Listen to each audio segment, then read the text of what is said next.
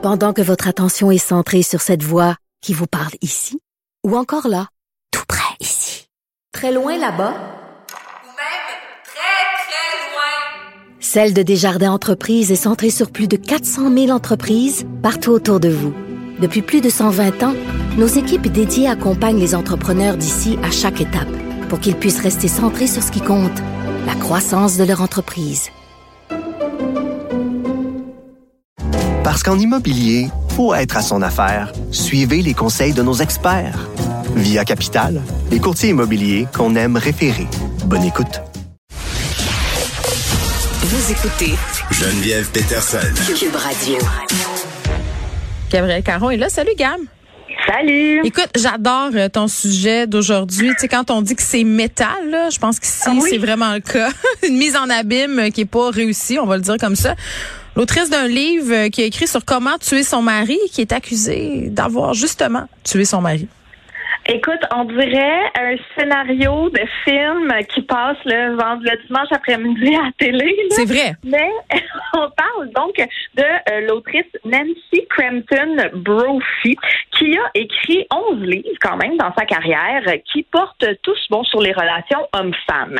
Et c'est très, très, très cliché. Là. Donc souvent, euh, c'est des hommes dans la Navy, euh, des hommes forts, des femmes déterminées, un amour interdit. Ah, c'est de la fiction.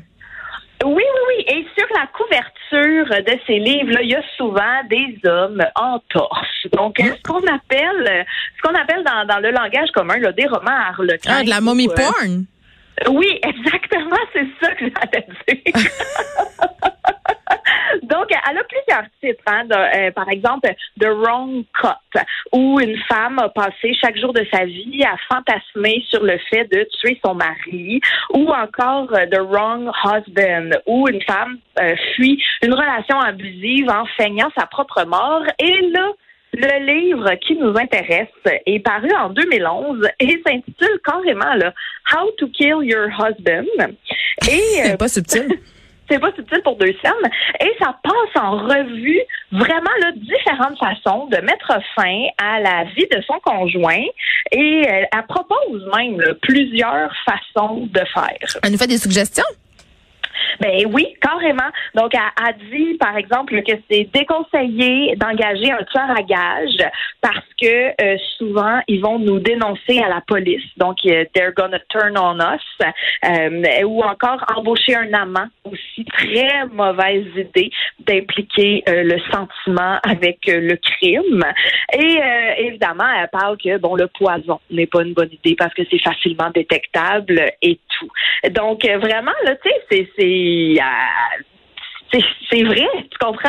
Elle a pas, c'est pas une fiction, ce livre-là, là, c'est carrément des trucs. Non, mais est-ce pour- qu'elle s'est dit, la meilleure cachette, c'est l'évidence? Ah, peut-être. Peut-être qu'elle s'est dit, c'est tellement évident qu'ils vont pas me soupçonner. Parce que là, explique-moi dans quelles circonstances son mari a perdu la vie à cette dame-là. Là. Ben, écoute, son mari a été retrouvé mort sur son lieu de travail. Donc, lui, il était euh, cuisinier et enseignant à l'Institut culinaire de l'Oregon, à Portland. Et il a subi euh, des blessures par arme à feu. Donc, il a été euh, touché, je crois, c'est à la poitrine et dans le dos, là, à- à- par arme à feu.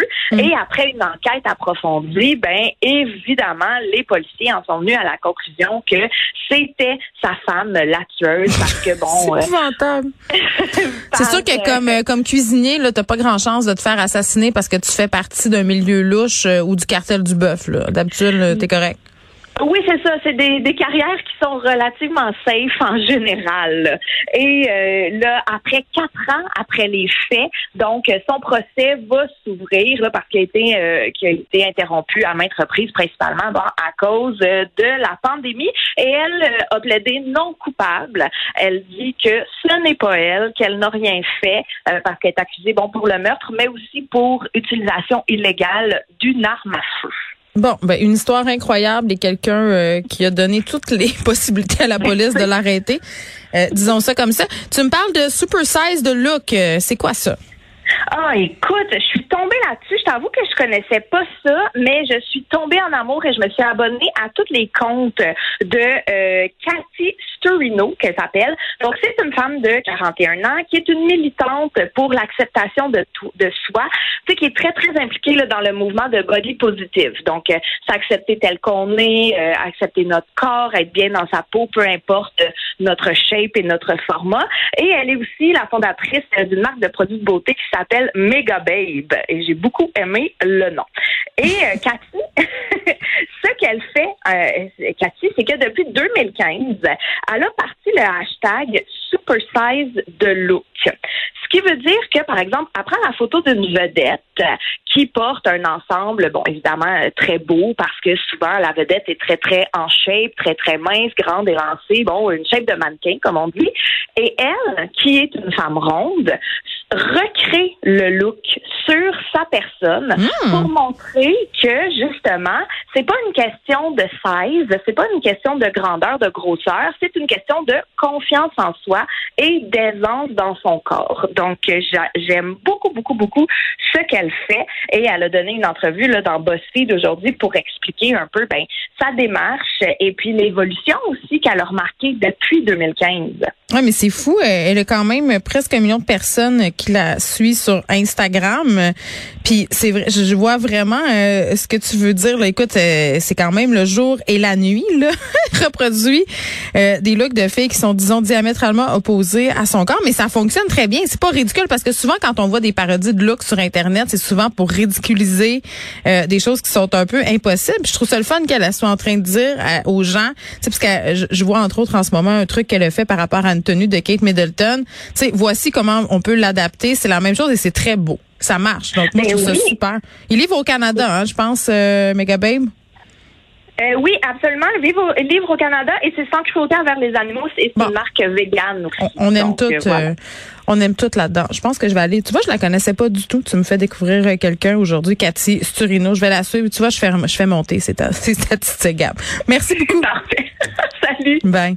Inspiré de la série Balado, J'ai fait un humain où des personnalités publiques se confient sur leurs histoires de maternité, découvrez maintenant le livre J'ai fait un humain de l'humoriste Gabriel Caron. Un ouvrage où l'autrice raconte avec sincérité et autodérision son entrée dans la vie de maman. Le livre J'ai fait un humain de Gabriel Caron aux éditions Très Carré, disponible sur cubelivre.ca.